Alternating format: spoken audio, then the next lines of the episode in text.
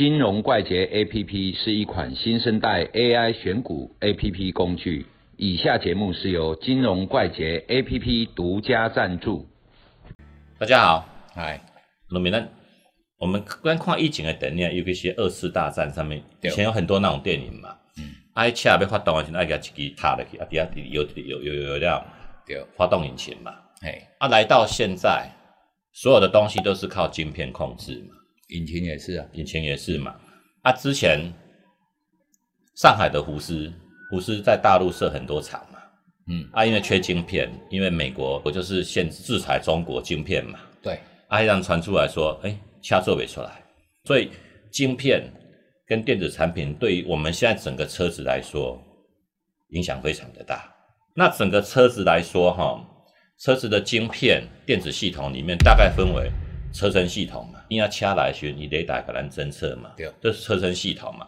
再就引擎的传动系统啊，比如说排气的净化，脏空气多哈，引擎的外体嘛，对，哦，这一些净化的系统，还有电力控制那燃料的喷射，哎，还有一些电力的电子，哦，比如说大电流的功率元件这一些东西，电池能量的管理啊，这也是要靠晶片嘛，对，对吧？再来就是我们的最重要的驾驶资讯系统。啊，比如说抬头显示器啊、行车记录器啊、个人装置啊这一些嘛，对，对吧？再来就是我们的防盗跟保全系统，嗯，这个也很重要。然后悬吊底盘的系统，嗯，哦，那掐塞塞塞转弯的旋，它就会用晶片去控制说，哎，我现在轮胎哪一边要怎么样怎么，这样比较看不会打滑。打滑跟翻车嘛，哦，再就是安全系统嘛，啊，整个车子这样一路下来的时候，一台车子大概现在大概应该有上百个晶片左右了吧？有哦，所以说车用电子这一块对未来应该是影响整个产业电子产业蛮大的。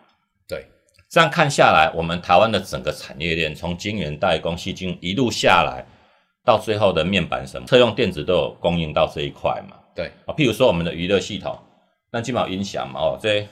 YouTube 给差了，停下来的时候，让你当直接在那边点选歌嘛。中小尺寸的面板就有需求了嘛。嗯，触控面板，对吧？啊，触控面板之后，我们就需要触控 IC 嘛。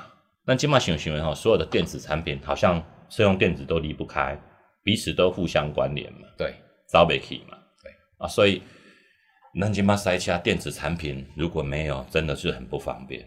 车用电子不只是。晶片呐，嗯，还有一些感测器、感测器啊，一些东西，还有线材嘛，对对对，线材连接器那些都很重要，所以整个层面很广，嗯，哦啊几个大的主轴，哦一一些呃分类的系统啊，还有一些大的主轴都会有，就是每一间公司在某一些领域上面，哦有一些做雷达的，还有一些做像胎压啦、哈悬吊啦、点火啦这些东西，其实都分门别类。嗯，哎啊，台湾的产业链其实是很完整、蛮完整的。对，连指纹跟人脸辨识都有用到了。对对对，对嘛？所以说人家都有说车用电子受惠股，对吧？嗯。但是看起来全部都有，那到底是比较容易被受惠的是哪一块？好像特斯拉概念股是供应特斯拉的，但是最近看到一个新闻说，台湾的产业车用电子的产业很多专门对电动车做的说。我现在不只靠特斯拉，台湾要做的就是，只要你全世界任何做电动车的，我都能供应你东西，这是台湾厉害的地方。对，就是说以后啊，哈，电动车啊，嗯，是趋势嘛，对啊，不然特斯拉怎么会涨那么凶？